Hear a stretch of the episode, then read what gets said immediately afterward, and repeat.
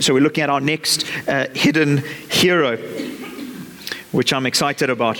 So, uh, one of the things that Sarah and I uh, try and do, and I think we, we, probably learned it from our parents, is that when people come to the gate or, uh, or anything like that asking for food or asking for drink, or even if they're asking for money, the one thing that we've decided that we can never say no to is giving food or drink. I think that's biblical as well. So, definitely money, you can be like, no, sorry, or job or whatever else. But when it comes to um, hunger, and if you have something, I think it's our responsibility as Christ followers to give of that anyway. So there was, uh, it, it, was a while ago, and uh, I, I, don't know if we only had one box of milk left or if we, if it was short at that time. I can't exactly remember. But anyway, in the house, that's what we had. So this person came. There wasn't really anything else, but there was a box of milk, and Sarah had one of these things of like, oh, should I give it? But then maybe it's no coffee or whatever else. I'm gonna have to go to the shops. Really, not the biggest saga in our lives. Anyway, gave gave the milk across, and literally a few moments later, our next door neighbor was like, hey, I happen to get um, a bunch of extra milk. Would you like a carton of six milk. Um, and, and, and, came, and we are like, well, of course, came and dropped it off. And it was such an amazing story of out of generosity, God multiplies. And that's on a very tiny scale. We've had countless other stories of God doing things, um, of multiplying or giving back. Another great one was we love Woolworths shortbread biscuits. Um, they're, they're, really bad for your tummy, but they are brilliant. And anyway, we, we, we'd bought a few back when we went to South Africa, and we had one left. And uh, God really put it on Sarah's heart to give this to someone. And boy, was that a battle. I mean, giving money would be way easier than giving Woolworths shortbread. And, uh, and, and she was just like, oh my goodness, do I really have to, you know, Lord, why are you telling me to do this? Anyway, gave, and literally I think it was an hour later, or literally an hour later, someone arrived at the gate saying, Hey, we just thought we'd give you a gift of the same Woolworths things that you had just given away. And we were just like, God, you mind are mind blowing when we decide to give out of something that is painful and a little bit hurtful and costs us something, uh, and God just gives back in different ways. He may not always give back with uh, shortbread, but he did that time. He might give back with other things. And one of the funny ways or interesting ways that I feel God's multiplied stuff is during these last few months and Sarah's been manned down with various viral infections, and you guys prayed. It was amazing as a church. And I found the craziest thing that happened to me is I found that over the, those few months, it seemed like I was working an awful lot less hours, and I was helping more with the girls and helping Sarah more. But it seemed like God either multiplied or whichever else. But I was more productive in these two and a half months than I think I've been in the entire years before when I shouldn't have been in the hours that I had or with the efficiency that I had. But God honestly, miraculously kind of multiplied the process. So I think God, when we hand over the little bit that we have, whether it's our time, whether it's our resources physically, whether it's our finances, whether it's our talents, our gifts or abilities, when we genuinely hand those over to Him, and there will be a cost to it, there will always be a cost, we hand them over to Him, it's almost like it gives Him the opportunity to multiply it in our lives and to multiply the benefit to other people. And so the hidden hero that we're going to look at today did the same sort of thing. So, uh, as a boy in the Bible, some of you might have heard the story um, of him, but he didn't have much to offer. There was a bit of a situation, and uh, what he had to offer, which uh, I'll, I'll, read the story in a short bit so you'll have to see, is he had five loaves. I got half a loaf because I think that uh, his, his five loaves were probably similar in size, probably if you collected it, and he had two fish. I was going to bring live koi from our next door neighbors, but I thought they might be a bit bleak if we killed them in front of, in front of you guys in the service. So this is what he had. And when we put it in context, he had this to offer amongst a multitude where actually what he had to offer would be meaningless. In all honesty, what he had to offer in solving the problem of the multitude was really pretty pointless, but that's what he had to offer. And uh, you might be asking, and he was probably asking as well, well, what could Jesus really do with something this small when it comes to something so big? When that's all he had. But that's why he's the hidden hero.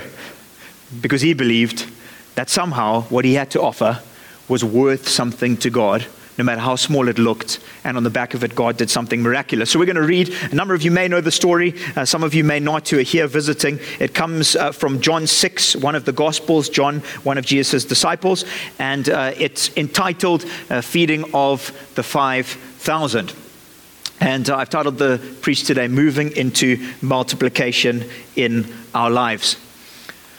So we're going to read this a little bit together to give you a, a bit of context. Jesus has started his earthly ministry and he's been doing the miraculous. So people who haven't been able to walk are walking, people who are blind are seeing. Uh, he is doing the miraculous and he has a great following because of it. And uh, he's been traveling in different areas around Jerusalem. He's just been to Jerusalem. It's about the time of the Passover where people celebrated something that happened to the Israelites. I'll share a bit later.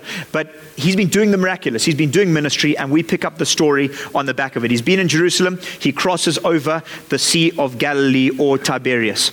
A huge crowd was following him because they saw the signs that he was performing by healing the sick. Jesus went up a mountain and he sat down there with his disciples. Now, the Passover, a, Jew, a, Jewish festival, was near. So, when Jesus looked up and noticed a huge crowd coming towards him, he asked Philip, one of his disciples, Where will we buy bread? Sorry, press it twice. Where will we buy bread so that these people can eat? He asked us to test him, for he himself knew what he was going to do. Philip answered him, 200 denarii, it's about uh, two thirds of a year's wage for someone, um, or close to a year, worth of bread wouldn't be enough for each of them to have a little. One of his disciples, Andrew, Simon Peter's brother, said to him, There's a boy here who has five barley loaves and two fish, but what are they for so many? Jesus said, Have the people sit down. There was plenty of grass in that place, so they sat down. The men numbered about 5,000, the men. So, in all likelihood, there was probably closer to 10,000, something like that. Um, but the, the men were counted. Then Jesus took the loaves, and after giving thanks, he distributed them to those who were seated. So also with the fish, as much as they wanted. When they were full, he told his disciples, Collect the leftovers so that nothing is wasted. So they collected them, filled 12 baskets with the pieces from the five barley loaves that were left over um, by those who'd eaten. They obviously enjoyed the fish more than the loaves. Didn't leave any fish. When the people saw the sign he had done, they said, This truly is the prophet who is come into the world. Therefore, when Jesus realized they were about to come and take him by force to make him king, he withdrew again to the mountain by himself. Great. Uh, I just want to pray quickly. Lord Jesus, as we look into the story that many of us may have heard loads of times before. We may have come across it in Sunday school as young children. Maybe we're here visiting and it's new to us, or maybe we've heard the story before. I ask that you would give us your eyes today. I ask that you would give us something special and unique so that we can actually move into the life that this little boy showed us, that Jesus wanted to show us in the story, that we wouldn't miss what you have for us, that this would be, um, would, would be a way of moving us into a miraculous way of life. In your powerful name, amen. Great stuff. So, I've got four uh, quick challenges that I trust will help us, four elements for the way that this boy operated and what Jesus did to become a reality in our life. The first one is having an earthly mindset versus a kingdom mindset. That's the first part of walking into this lifestyle that this boy had an earthly mindset versus a kingdom mindset. So, uh, the disciples, as well as the huge crowd there, when we look at it, obviously realized there's a problem, there's a lot of people, people don't have food, and so we need to try and solve this problem of lack of food. And it seems that for some reason, although the people, it says there, um, had been following Jesus because he'd been performing um, by healing the sick, and his disciples were with him the whole time, it seemed that they hadn't quite grasped yet that the solution to the problem could easily be solved by the supernatural king amongst them. They had been seeing him do the supernatural. They had been seeing people have sight who didn't have it before. They had been watching this, but it seemed for a moment, in spite of all of that, suddenly their eyes were lowered from who they were with, and they were lowered onto the earthly problem and finding earthly solutions to their problem. So one of the disciples, Philip, goes towards the monetary problem. So he goes, Oh my goodness, there is no ways we could quickly run to the town and buy bread. This is going to cost a year's wage. Jesus, there's no ways. This was going to cost absolutely impossible. And then on the other hand, the other disciple goes, Well, it's not about buying the food. Let's see what we can do with people around and let's see if we can sort of share it out and we can sort of break it and, and make a plan. So he starts looking there. So one looks further away, money, the other looks around at what there is. But none of them stop to go, but actually we're in the presence of the living God who has already done incredible healings that we've seen. Don't you think he might just have a solution to this problem if we would just ask him? So interesting that no one asked him to provide food. He came up with that himself. But none of them thought to go, Hey, Jesus, we've seen you do a lot over the last few weeks. We've seen you do some crazy stuff. Um, what do you think we should do? Uh, do you think you could just make a plan and, and provide and make it out of nothing like you've done with other healings? No one asked that question. Why didn't the disciples pick up Jesus' test? So he went up, he sat everyone down. Uh, so when Jesus looked up and noticed a huge crowd t- coming towards him, he asks Philip, obviously, where are we going to buy bread? He asked this to test him, for he himself knew what he was going to do. So why didn't the disciples go, ah, Jesus, great test, but we're going to pass. We've already seen what you've done. Amazing test, but just please add the food. Make the food happen. Why didn't they ask those sorts of questions? I wonder if you and I would have been any different in the situation. It's easy for us to see on the outside, right?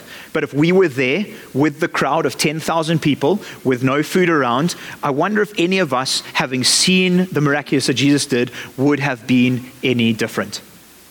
I don't know. I can't say, I'd love to say, of course, I would have asked Jesus, but would we? I'm not sure. We need to raise our eyes above earthly problems we need to do this as Christ follows. Don't look at your lack, look at Christ. Human problem solving versus divine direction and provision.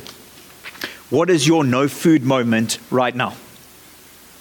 What's your equivalent that you're facing in your life right now? What's the mountain that you're looking at and you're trying to move this mountain with your own intellect, with your own plans, with your own solutions, and you haven't yet raised your eyes and, re- and changed your perspective to what God might want to do in the situation?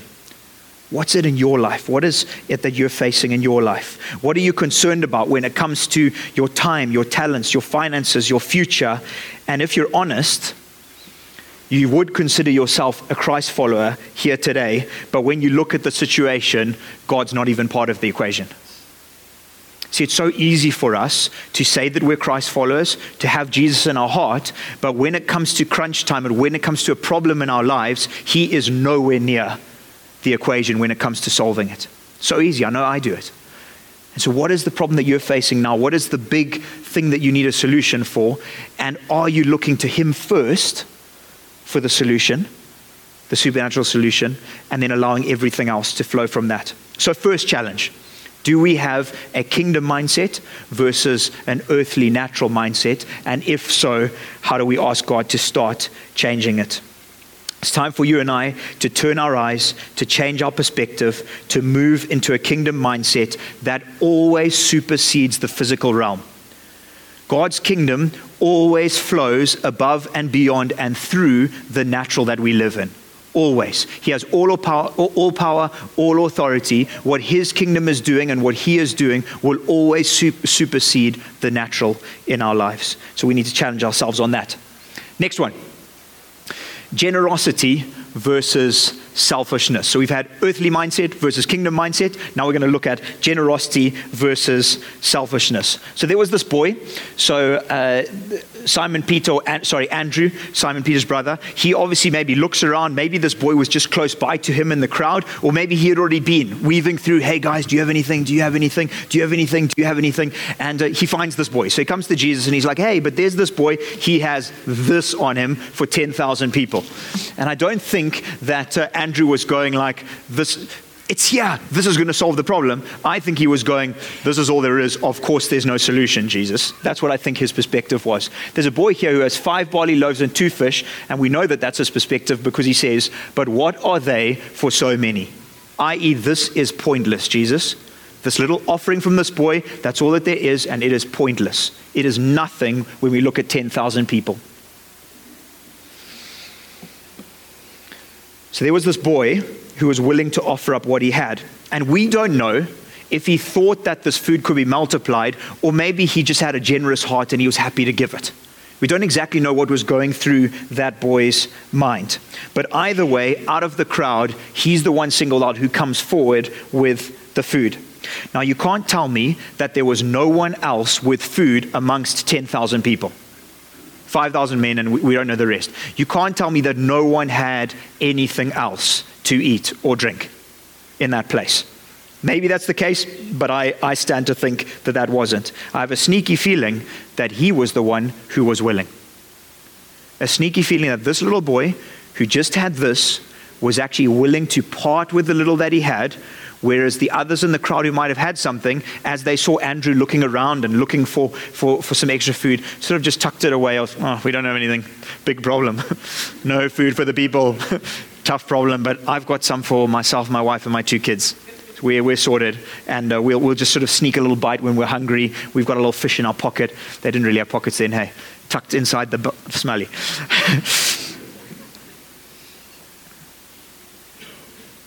you might be the only one out of 5,000 when God puts something on your heart. You might be the only one who's listening or who's prepared to listen when God puts something on your heart. Go for it. You just don't know what miracle God wants to do on the other side of your generosity. And it may be a case that you're in a situation where everyone has an earthly mindset, where everyone is thinking in the physical, and you're the only one. And it looks like you're going to be an idiot. It looks like what you're, what you're about to do, what you're about to offer is pointless, it's worthless. What could ever happen from this? But you're standing on the other side of something truly miraculous. If you would just trust Jesus and you just step. So, what are you? We sang everything and nothing less. What are you holding back from Christ today? Is it your time? Is it your gifting? Is it your financial resources? Is it the little bit you've got stored away in your cupboard, as Zimbabweans do, a little bit extra than you need because uh, you might not find it in the shops or the price might go up? Or what's that? What's your tin of shortbread?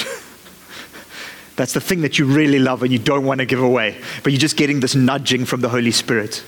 This little nudge. What is it to you? Sure, you can enjoy your two fish and five loaves alone with your family.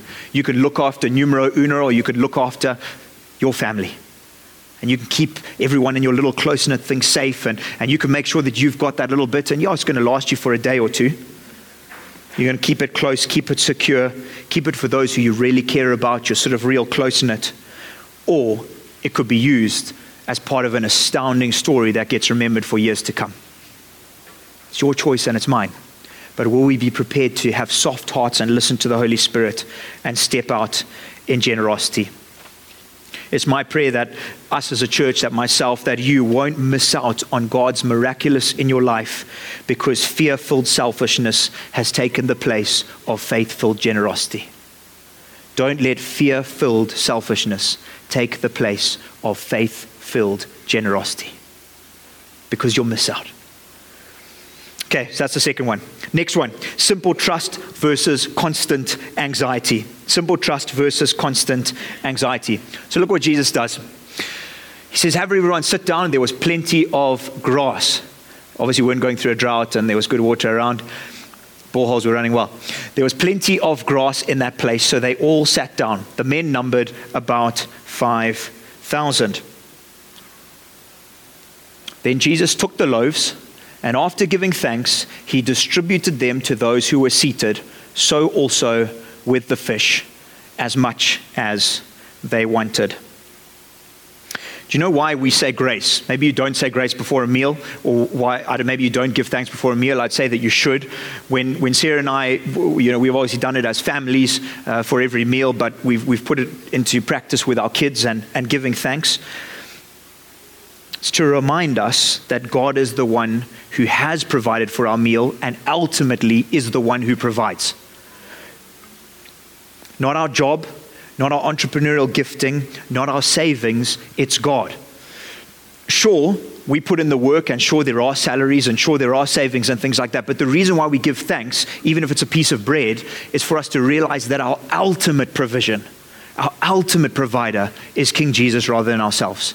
It's why we train it into our kids as well. It's why we say grace with our kids, because we want them to realize that He's the one they trust in. They don't trust in mommy and daddy. Yes, there's a bit of that. But it's to show them and for us as a reminder as well that we trust ultimately in the Lord. Without Him, we would have none of the gifts anyway.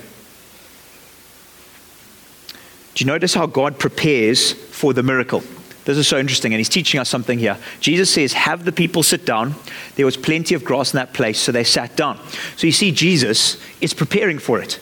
He's preparing for everyone to sit and get ready for the food. Now, there's only this for over 5,000 people, but before anything's happened, he's preparing for it. Before anything's happened, great guys, can you all sit down, get amongst your families? They would have all been standing listening to him talk. He's showing us that there's a faith step that happens before the miracle. We always want it as people in reverse. We want the miracle with no faith. We never want to act. We never want to step. We never want to plan for the miracle. We want it to happen in reverse. So Sean Mullins, um, he's uh, a great story of this. I think it was last year or the year before. Um, Sarah and I were chatting about it, where he hosts these Christmas dinners as one church, or these Christmas lunches. as for everyone, all street people. Um, everyone can come. It's just open, and they try and plan for some of the food, and some people donate. But last year or the year before, there was just far too many people, and there wasn't enough food. But they'd planned for it. They knew anyway that we're going to plan this event. There isn't going to be enough food, but it's going to, it's going to happen. God's going to provide. And sure enough, as the day goes through, truck arrives and, and notices a crowd and says, Hey, we've got some fish. It's going to go off. It's going to expire. Do you guys need it? Oh, yes, we'll have it. And then vegetable truck randomly comes past. And the vegetable truck's like, Oh, there's a crowd here. You know, we need to offload some of the stuff. Do you guys need it? And they had plenty, an overwhelming amount, supernaturally. But they had gone ahead with the lunch anyway. See what I'm trying to say? Jesus is trying to teach us that for us to live this life, it's going to take us stepping out before He has done anything. That's where faith comes in, that's where trust comes in. You and I cannot live the Christian faith and escape the faith filled steps of the unknown. We cannot. We can live a safe, secure, and stale life, yes. But to live the Christian life that Jesus wants us to live, it will take faith filled steps. Because without those steps, we cannot exercise trust. We can exercise trust in ourselves, but not trust in God. So, if you're someone who likes control of lives, I think all of us to an extent, um, if you like to have all the ducks in a row, you're going to have to ask God to help you trust, to remove fear and anxiety, and step out in the tiniest of things and the big of things. And I think all of us struggle with this because as people, we naturally are prone to fear. We're prone to wanting to know that everything's all mapped out. But if we have it all mapped out and we're not prepared to step out in the big or the small, we'll miss out on what God has for us. And then he distributes. What must that have been like? I can imagine this electric unease. Imagine yourself sitting there and this is what you see. Just imagine. There's a, a St. John St. George's or a, a Peterhouse Falcon rugby game, and there's just crowds. So there's like 5,000 people, and Jesus is like, Great, everyone sit down, we're about to eat. And then he gets this. He says, Lord Jesus, Thank you so much for this food. Well, you wouldn't say Lord Jesus, hey, he was Jesus. Father, please provide the food. I'm Jesus. Um, Lord Jesus, please. Father, please. Thank you for this food that you've already given. You notice that he gives thanks for the food, right? Thank you for the food that you've given. Great, everyone. Disciples, thanks, guys. Can you guys please come up? Here you go. The disciples must have been like, oh, Jesus is going to be pretty awkward. We're not giving people crumbs, we're giving them proper food. And so they go for it. There's the fish, and they're trying to give like a little bit of the fin. He's like, no, man, go for it. Like, break the fish, give them full fish. And just more and more and more and more. Must have been, is this really happening? Is this for real? Don't know if any of you experienced um, an amazing miracle of healing. I hope that you have, or of provision. You do sit there going, Did I really just witness that? Did it really happen? Did I make it up? Coincidence? Did, it, did something really come from nothing? It was the raw power of God. Don't miss out on the miraculous because of human intellect. Don't miss out on the miraculous because of the famous word coincidence we can so easily miss out when we see with earthly things on what God's doing in the supernatural. And God multiplies all things. He doesn't just multiply food, He multiplies our time, He multiplies our love, He multiplies our resources, He multiplies our forgiveness. He's the multiplier. Everything that's required for His kingdom advance, He will multiply in our lives. But He's also a gentleman. The Holy Spirit is a gentleman, so He will not force you and I to be used by Him. He will not force us. He won't. So if we're not prepared to come with the little that we have, then there's going to be someone else who comes with a little in that situation. But He will not force you and I to act. He will not force us to step out on faith. He will nudge us, He will draw us, He will reach out toward us. He will do everything possible to get us to turn to Him and trust Him, but He will not force you and I. That's for us to take. That step is for us to take. Great. Second last one. Full. Perfect. Abundance to bless versus hoarding for the future. Abundance to bless versus hoarding for the future. So look at this. When they were full, he told his disciples, Collect the leftovers so that nothing is wasted. So they collected them and filled 12 baskets with the pieces from the five barley loaves that were left over by those who had eaten. Now, why would Jesus do that? He didn't need to, he didn't need the food. Why would he ask his disciples to go around amongst the thousands and collect the leftovers? And couldn't he have provided the perfect amount for everyone so that there was no leftovers? Because says he didn't want wastage. He's God. He could have provided the perfect amount so everyone had their fill and there was nothing left over. Why? And whenever there's things in the Bible, we always need to get our minds turning and ask these sorts of questions. So I may have it wrong, but I think two possible reasons. Firstly, just like the Israelites in Egypt, you may not all know the story, but they escape Egypt, and then God provides manna. He provides bread from heaven that satisfies them. But some of you may know the story where they collected too much because they didn't believe it was going to come the next day. They collected too much and it rotted. They couldn't actually use it because they didn't trust that He would provide for them each day. It was like, oh my goodness, it's here. Let me get as much as I can because we just don't know when it's going to come again, even though he had said he was going to provide for them. So, either, first option, people didn't really believe God was their provider. And so, when it started getting dished around, they took way more than they needed and way more than they could eat to either save for themselves or because they were like, oh my goodness, we've got an opportunity to eat. We've just got to feast ourselves and we've got to stuff ourselves. We're going to take way more than we need from the disciples because we just want to take advantage of this and we just don't know how we're going to eat in the future. Similar to the Israelites coming out of Egypt. And so that's a reason why there could have been wastage on the ground because people had taken too much. They were so stuffed, they actually couldn't finish the rest of it. So it was just left around about them when the disciples went. How often can you and I operate as anxious hoarders? Just like them, going, oh my goodness, I just don't know when I'm going to be able to buy this again. I just don't know when this is going to be there again. So I'm just going to hoard and I'm going to stack up. How often can we operate like they operated? That's one option. One option that people may have operated like that. Second option, God wanted to show us that He doesn't just give us enough, but He gives us an abundance. Other option, He wanted to show He didn't waste stuff, so that's why He collected and obviously would have used that, prop, uh, that properly. But second reason is, is that God doesn't just give us just enough, He's an abundant God who blesses us beyond our understanding. That's the other option. He doesn't just give us enough of resources, of talents, of gifts, of time. In His kingdom, there is always surplus. There is always more of something in our lives to offer to other people. Not more for us, but more to bless, more to give, more to demonstrate His kingdom, more to demonstrate His love for others. Because He's not a selfish God. So He doesn't give us more just to build ourselves up and create our own empires. He gives us more so that we can give out more. So those are two options. If you don't have a kingdom mindset, you'll be more like J.D. Rockefeller, one of the wealthiest men that ever lived of all time. And when he was asked nearing his death, So, J.D., how much money is enough? His answer was, Just a little bit more. If we don't have an abundance kingdom mindset, what we will do on earth is we will build and build and build for ourselves. we'll give various different reasons for it and various different excuses, but we will do it because we don't believe that God's kingdom is a kingdom of abundance, and we don't believe that his kingdom truly lasts forever and ever. Be an abundant giver. Give out of the little that you do have.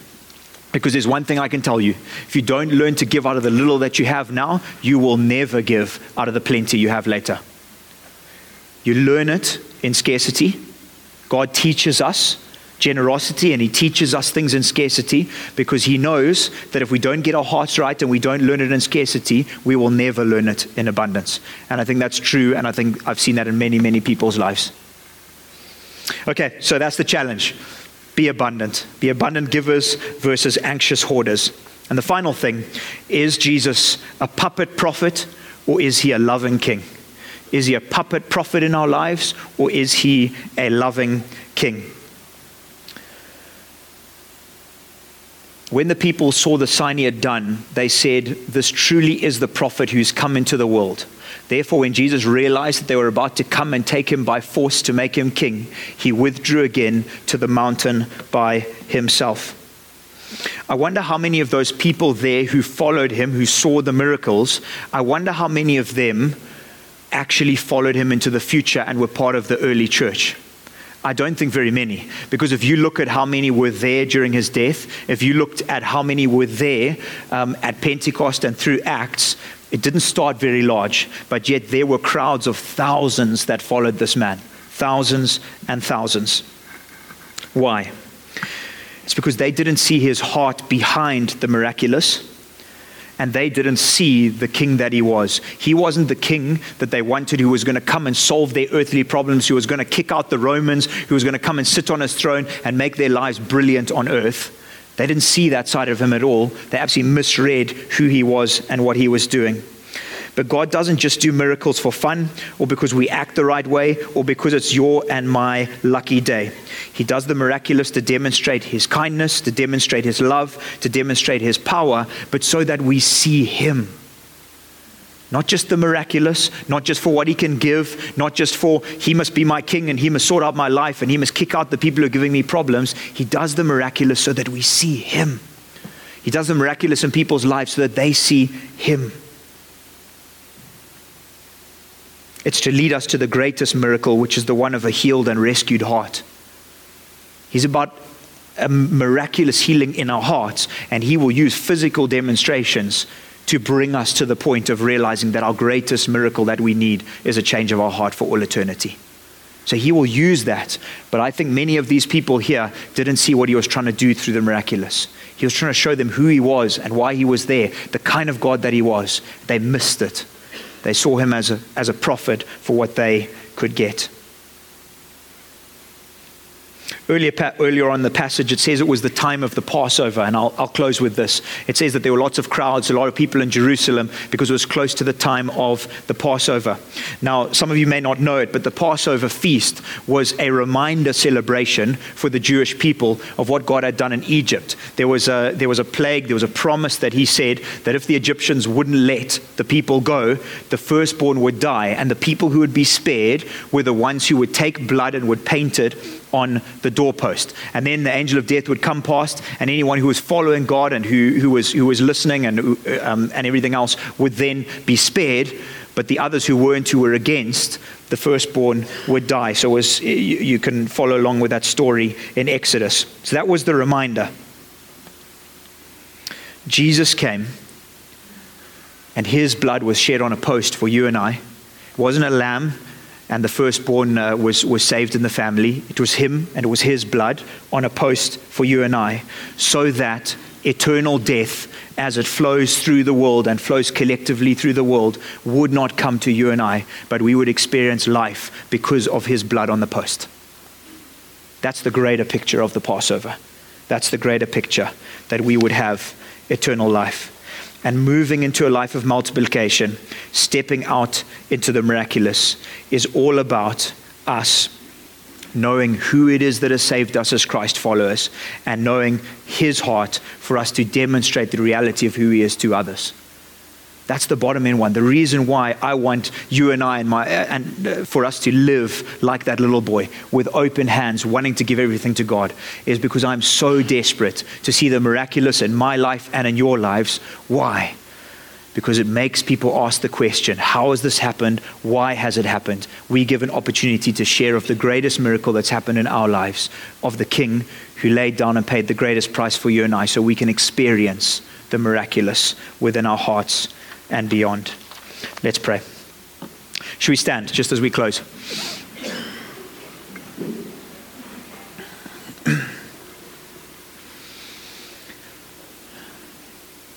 So, this is one of those key opportunities. We have them every Sunday, we have them every day of our lives, but it's a key opportunity for us to respond and to say, Lord, yep, that's me. I want to move into a life of multiplication. I don't have a lot to offer. It doesn't feel like I've got a lot to offer. Maybe all you feel is that's what you have. You've got a tin of baked beans. You've got something physical. Maybe it's, I've got nothing else, but I feel like I've got a little bit of time.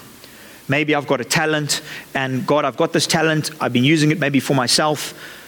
Maybe I've been using it for my family, but it's time for me to, to open it up maybe just as a show of, uh, of, of, you and God, if, um, and, and I suppose this is, this, is for, this is more for Christ followers, but if you're going, Lord, I realize that I've been operating as an anxious hoarder, I've been op- operating with an earthly mindset. I've been operating um, with, uh, with, with, God as sort of um, a puppet king, wanting him to do everything that we want. I've been, I've been operating on the other side, and I want to change.